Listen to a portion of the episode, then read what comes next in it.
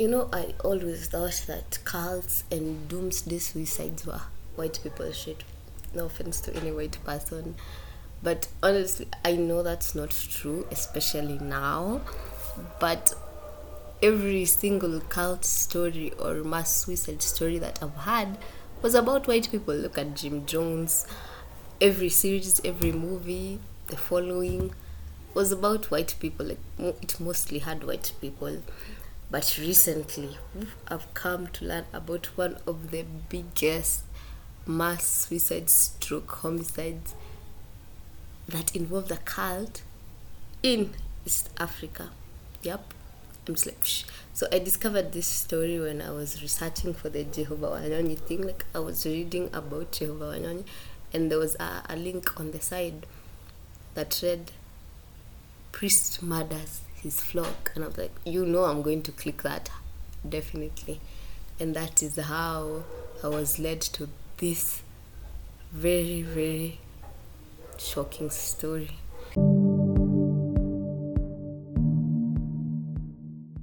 Hello, wonderful people. Welcome to the Cults and Cooks podcast. My name is Keshi and I love cults. Wait, no.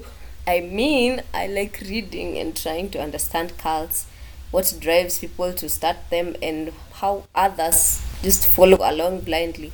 So, if you're like me, then hop onto this cult wagon, sit back, relax, and let me inform and entertain you. Our story today takes place in Uganda, in a southwest Ugandan town called Kanungu. It is about a cult called the Movement for the Restoration of the Ten Commandments of God. The movement of the for the restoration of the Ten Commandments of God borrowed a lot of the practices from the Catholic Church. It had over 5,000 followers, most of them who had converted again from the Catholic Church. So it is believed that this cult was alluring because it fit with the needs of the people at the time.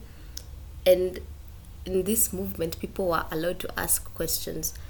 If you are part of the Catholic community or you have been part of the Catholic community, you know that Catholic practices are very strict. You follow the Catholic way of life without questions. You're not allowed to question, or maybe that's how many people feel like you are not allowed to question or ask for deeper explanations of the scripture and of the rituals.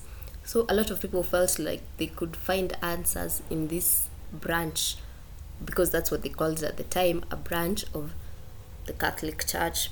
The church had branches across several small Ugandan towns and it had 12 leaders who they called apostles who claimed to have seen Jesus, Mary, and Joseph on several occasions. Among the 12 leaders, there were five major leaders, but we're only going to talk about three. There's no reason to bombard you with names, so we're only going to talk about the defining three whose names will keep appearing in the story. One leader was Credonia Mwerinde. She was actually thought to be the mastermind behind the cult. Next is Joseph Kibwetere and Father Dominic Kataribabo. These are the leaders that we will get to know about.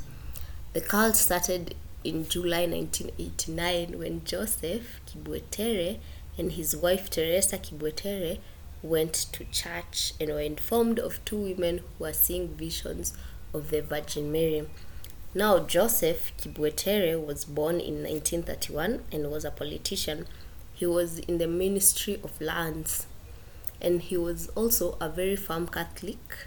So, when Joseph Kibwetere on one Sunday morning went to church in July 1989, they were approached by these girls who claimed they could see visions of Virgin Mary. And the girls began engaging Joseph and the wife in conversation about the visions they had been seeing and uh, what they meant. You know, just like, oh, we've been seeing visions. And Joseph, because he was a very firm Catholic, was very interested. And the two girls, seeing that Joseph was interested, asked if they could go to Joseph's house. You know, maybe we can continue this conversation in your house. And Joseph agreed.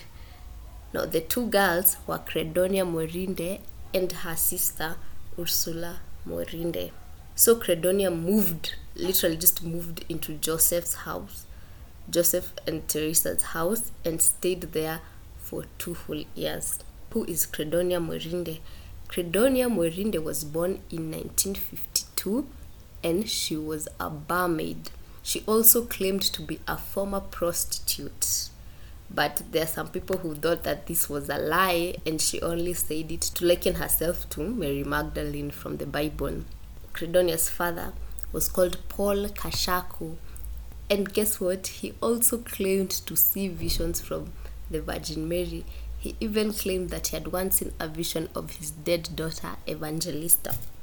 Now, forgive me, but you can already tell that he's a church maniac who calls their daughter Evangelista? Like evangelist and to try to make it more of a name or more feminine you add an a evangelista. So anyway it is said that paul this paul kashaku was is like he was already a leader of a cult or something. Now at this time there were a lot of cults springing up millennial cults most people believed that the end of the world would come with the turning of the millennium and there were so many sightings of virgin mary in the continent there were some girls who had also claimed they saw visions of virgin mary in rwanda and the church actually approved or claimed that their visions were true. They were backed by the church.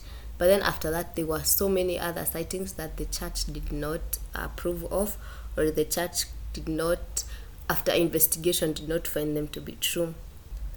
So Credonia moves into Joseph's house, like, ah, yeah, I live here now.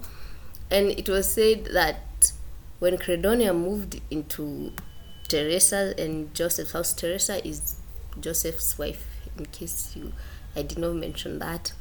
Immediately, Teresa started seeing changes in the husband's personality. Now, this is according to Teresa. She started seeing changes in the husband's personality. Now, Credonia moved into the house, but she was silent and would stay in a room all by herself.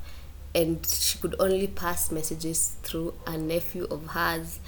Now, when Credonia moved into the into Joseph's house, he convinced her to start like or to start this group, this cult, and a lot of they got a lot of members, around 200 members, and the members moved into Joseph's house or like his compound. Poor Teresa, can you imagine just one day some girl who claims to be a former prostitute, not that there's anything wrong with sex work, but she just suddenly moves into your house. She claims she's seeing visions, and you know, in the wink of an eye, 200 other people are living with you. Yeah, that must have been really, really hard. So Teresa refuses to talk about Credonia and Joseph's relationship if they were having a sexual relationship. Nobody knows, but now that the people came to live with them, I could just imagine the strain on the marriage. Anyway, one day, Ursula, who was Credonia's sister, poured paraffin on Teresa's bag of clothes and tried to set them on fire. Now, not only have random people come to live in your house, but they are setting your things on fire. Teresa complained to Credonia, like, hey, your sister is setting my clothes on fire. Why? and Credonia decided to beat her. Yep. And after that, Credonia apparently just abused her physically regularly, and Joseph never did anything to stop it. Joseph even began to sell his property in order to buy food for the commune. And now Teresa and the son were like, enough is enough. So Teresa calls the elders of the town of the community and he's like he reports joseph's behavior and and she says she doesn't have a problem with joseph living in the home as long as some of the commune people left as long as the cult people left but joseph says no i will move with my people and i will never come back again so in 1991 joseph just ups and leaves with his now almost fully formed cult. And it is said that he returned home only once again to, to attend the funeral of one of his sons, and after that, they never saw him again.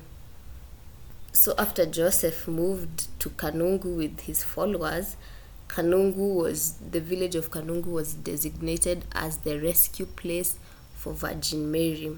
The church was licensed legally in 1994 as the Movement for the Restoration of the Ten Commandments.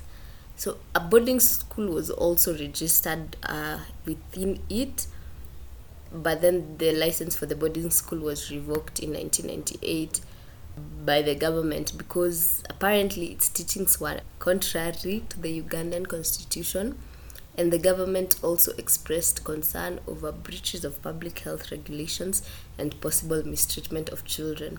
And I'm like, that should have been a red flag right there. That should have been a red flag right there. Because if people are mistreating children, then why do they have a church in the first place? The cult differed from the Catholics in just a few ways. Uh, some of the ways were that communion could only be taken when kneeling communion body of Christ, blood of Christ could only be taken when kneeling, and the communion could not be held in the taker's hand. If you've ever been to a mass service, you are during communion, like people line up, and the father either puts the communion straight in your mouth or you accept it in your hand. So, for the, these cult members, that could not happen. Like you had to kneel down and you had to take the communion by mouth the main message for uh, this cult was that the Ten Commandments had been distorted and needed to be restored to their full value. Their message was also apocalyptic. They believed the world would end at the turn of the millennium, and there was a certain book written by Father Dominic Kataribabo. We talked about him, and it said, All you living on the planet, listen to what I am going to say when the year 2000 is completed, the year that will follow will not be the year 2001. The year that will follow shall be called year one. In a generation that will follow, the present generation, the generation will have few or many people depending on who will repent. The Lord told me that hurricanes of fire would rain forth from heaven and spread over all those who would not have repented. So, who is this Father Dominic Kataribabo? Father Dominic was born in 1967 and he studied theology in the United States. So, apparently, he was a respected member of the community, not unlike Joseph. He was a respected member of the community, he was a priest, people looked up to him. Then he went to the United States to further his studies. When he came back, it did not take long for him to join the cult. He was even suspended by a pri- uh, he was even suspended as a priest by the Catholic Church. Now, a bishop friend of his said in an interview after the whole incident that he thought America had changed Father Dominic. He said, quote, he was quieter, not as exuberant as before he went. He seemed more deliberate in his talking and thinking.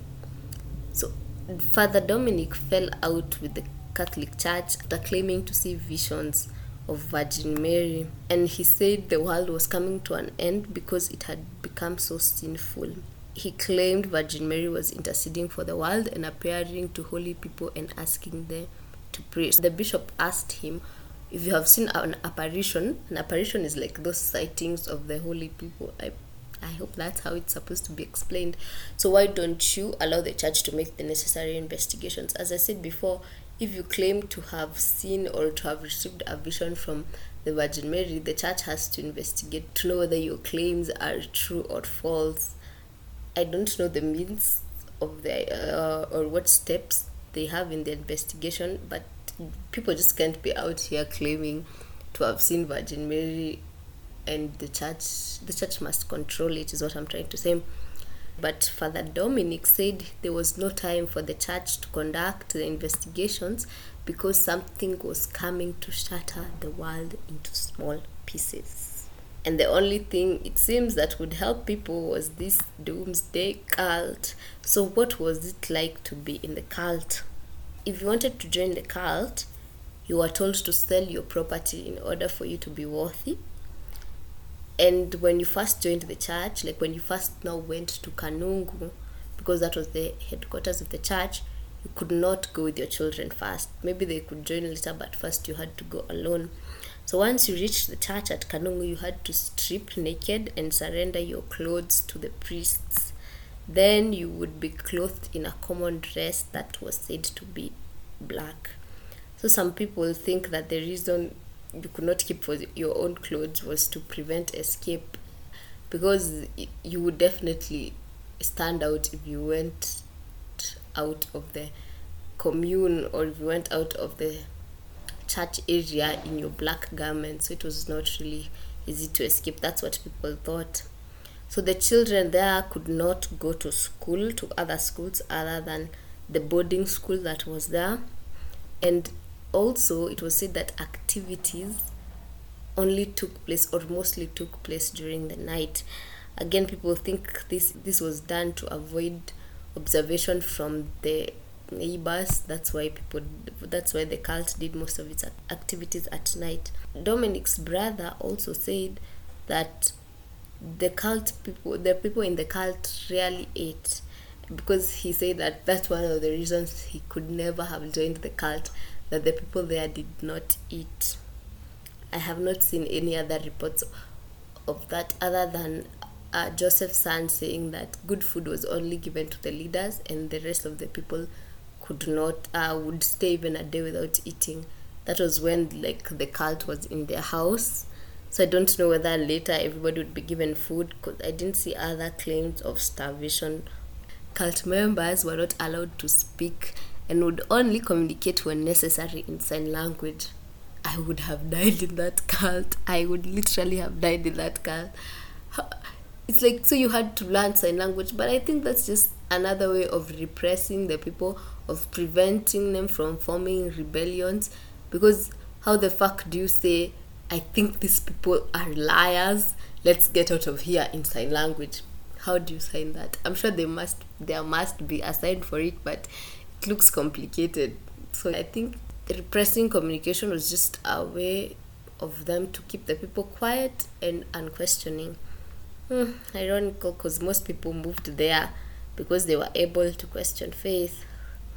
The church also predicted the end of the world to happen on 31st December 1999, but later revised the date to March 17, 2000. Like when December 31st, 1999 rolled around, they were like, the end of the world did not happen. They were like, oops, no, it wasn't 1999. We meant to say the end of the world is going to end in 17th March. So pray. It was said that uh, the people, the life, the life at the cult revolved around praying and farming for food. That's all they did. Wake up, pray, farm. Shortly before March 17th, Kibwetere. Oh, you know who else predicted the end of the world several times and failed and was always like, oops, no, Jehovah Wanyonyi. The millennial end of the world thing was pretty common. People were just so scared of the 2000s. I don't know why. I wonder if it will be the same for the people who will be alive in the three the 3000s. Hmm. Hope we'll have, I don't know, grown by then as a people.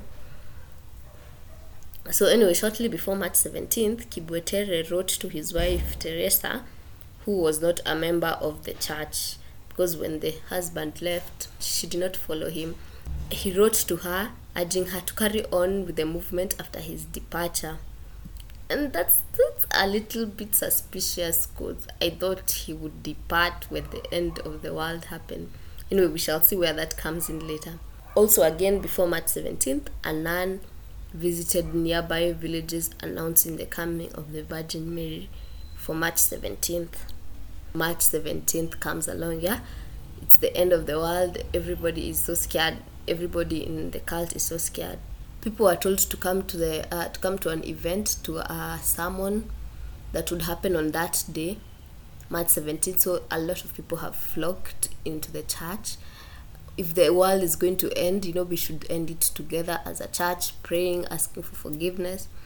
But little did they know that the church was barricaded, that the doors and the windows were shut like were completely shut you couldn't get out and the in the middle of the praying and what the the church was set on fire and bodies burned, people burned to death. It is said that over 300 people died that day in the church.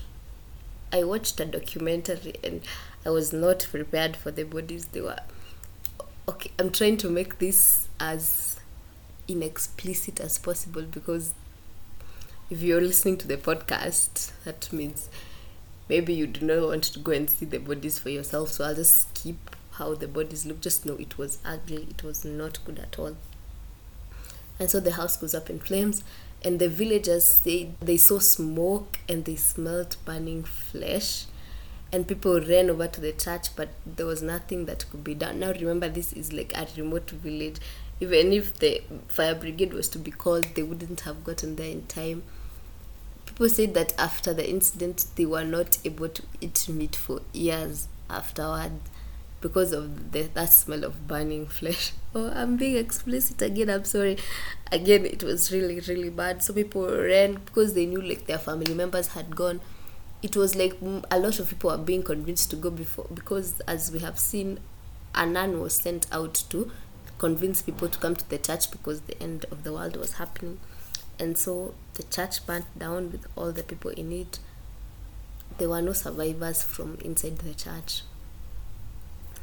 So investigations start to happen. Police come out and they are searching the area. And guess what? Seven mass graves are found around the church neighborhood. Yeah, these ones are not part of the people who burned, but just people who seem to have been killed before the fire. Seven mass graves are found with more than 500 bodies. And then in Father Dominic's house, remember Father Dominic went to study in the USA. 150, 150 bodies were found in his house. They were buried under the cemented floor, and others, like in his compound, and maize was planted on top of them. So before this, before March 17th, he sold the house to his brother. How do you sell a house that you know has bodies under it? Can you imagine if the brother had started living there? I'm not sure if he had, but and so people had seen him like digging around, but he had claimed that he was building a new pit latrine. So neighbors like, "Oh hi, what are you digging over there?" Mm, it's just a pit latrine. And then he later comes and throws bodies inside those pits. Mm-mm-mm. So some of those bodies that were found had died of strangulation when the police recovered them, the ropes were still hanging from their necks. Others were hacked to death, just being stabbed until they died. And most of the others, uh, the police suspected that they died from poisoning. It is suspected that the killings happened to people who, after the unfulfilled prophecy of the world ending in December 31, they started to doubt the movement and so they were hacked to death and they were strangled. Like, no, we can't have people doubting us. This is so sad. The biggest question with this doomsday cult is whether this was a mass suicide or a homicide because some people believe, including the Ugandan government, that the leaders, Credonia, Joseph, and Dominic, were actually con artists because before the doomsday they urged people to sell their things and bring the money to church so it's like maybe they were preparing to run away from the country after killing hundreds of people but others believe that even these leaders died in that fire that they fully believed what they preached and they set themselves on fire as well i don't know what to believe honestly Oof, maybe, maybe not. But this this is just a very very heavy story. Tell me what you guys think. Do you think it was a homicide or a suicide? Do you think these guys planned it all out? What makes me think they planned it is why would Joseph write a letter to the wife saying that she takes over the movement when he's gone? Where is he going? I thought he's going because the whole world is ending and why did Dominic sell his house? I think they were just looking for money to disappear. But at the same time, it's hard to imagine that I think they would still have pulled off the robbery uh, of the people by conning them, telling them the world will end without necessarily setting them on fire. So, yeah, that's really heavy. I don't know what to think. What do you guys think? I think that's the end of this story. Ooh, I'm still processing it. Tell me who else or what other cult you think I should talk about. But until next time, see you. Bye.